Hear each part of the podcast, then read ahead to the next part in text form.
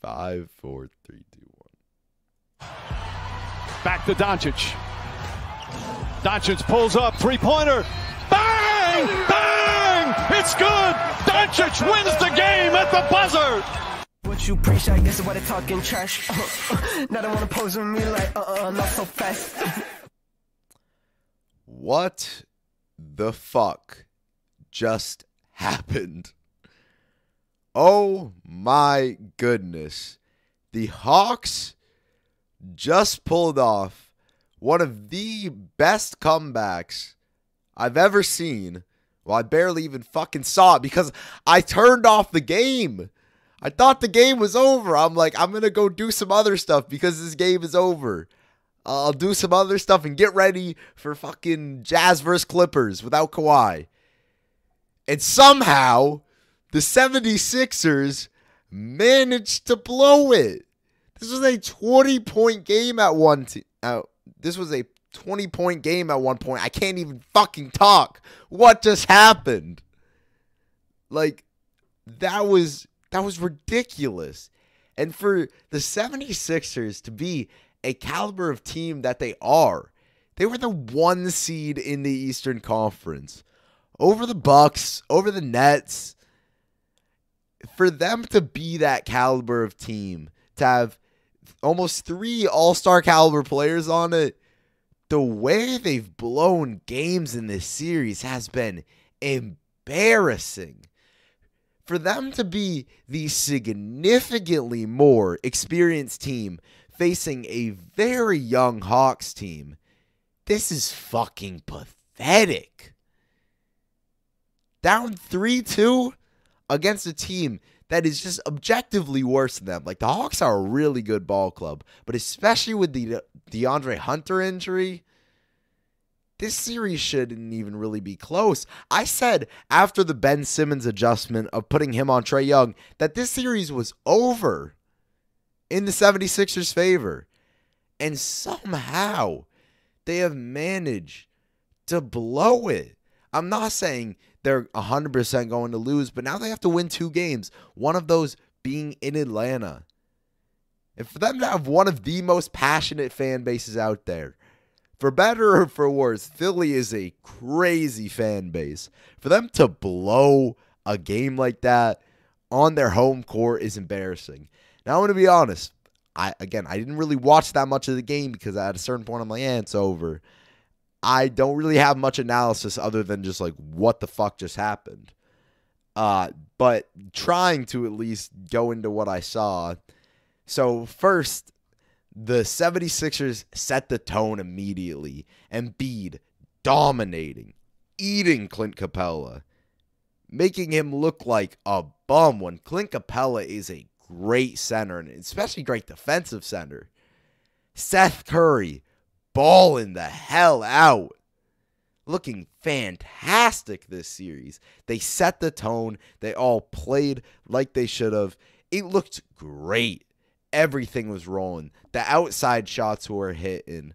They were getting to their mid range spots. They were playing great defense. The Hawks came out looking flat, and the 76ers stepped on their neck and took advantage of that. They took a 20 point lead. So it's just mind boggling to me the fact that somehow, some way, they lost this game.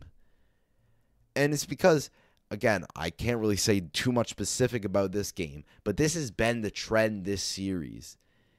The 76ers began to get lackadaisical. The Hawks come out and play really, really hard, showed their fight, and the 76ers just can't handle it for whatever reason.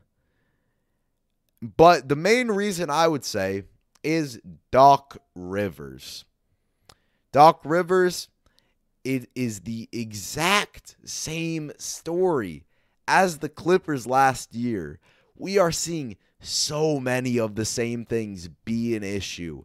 Him keeping certain lineups out there for way too long. For some reason, on this 76ers team, he has the weirdest obsession I've ever seen with running a full bench lineup. He runs full bench lineups for such long periods.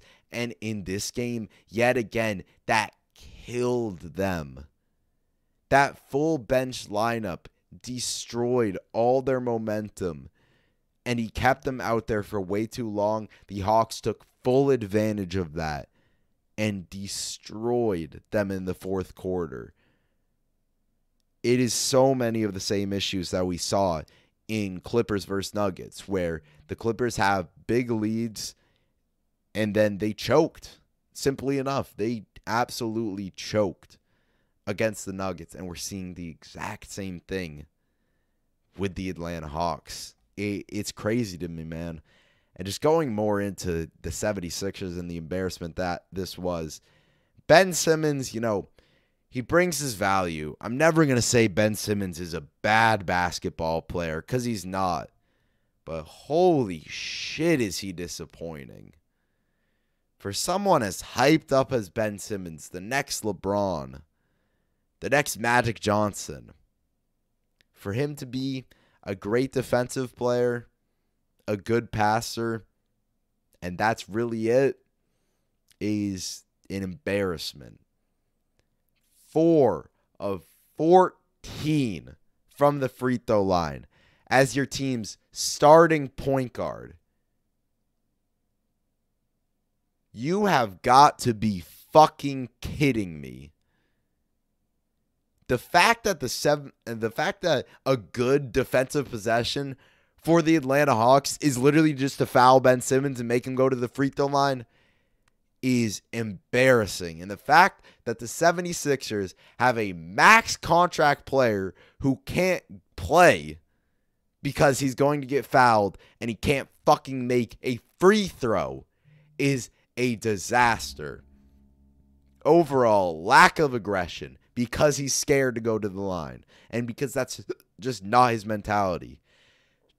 Four shots, nine assists. But the thing is, you like whatever I think about Ben Simmons' assist, like, yeah, he's a good passer. Not a great playmaker, though. Those are two different things. Gravity is something that I really believe in and I think is really important. I was talking about this in what I did recently, which was my scouting report on Corey Kispert, probably the best shooter in the 2021 class. He averaged 1.8 assists, not a great passer, but a good playmaker because he opens the game up for his teammates by what he does as a shooter. Ben Simmons just can't do that. Tobias Harris, who's been awesome this playoff run, in a pivotal game. Four points? You've one of the biggest contracts in the league. Four points? Two of 11 shooting? Three assists, two turnovers, four fouls? You have as many you have as many fouls as points. Got to the line zero times. The second shot creator on this team. Fucking embarrassing. Shake Milton, the most inconsistent player in the NBA, one for five. One for five for George Hill. Matisse Thybulle, even when he's hitting his shots, isn't a threat to the defense at all. I mean, just a collapse of epic proportions from the Philadelphia 76ers. No excuses. Even if they win this series, they're going to get fucking destroyed by the Bucks or the Nets. Because there's way too many things wrong with this team. Now on to the Hawks. Trae Young is amazing. Wow. I'm not the biggest fan of watching Trae Young. I'll be completely upfront about that. Trae Young is a player who a lot of times annoys me to watch quite frankly. What he does is very frustrating, very annoying, but also very damn effective. 19 attempts at the line today, 39 points, 7 assists.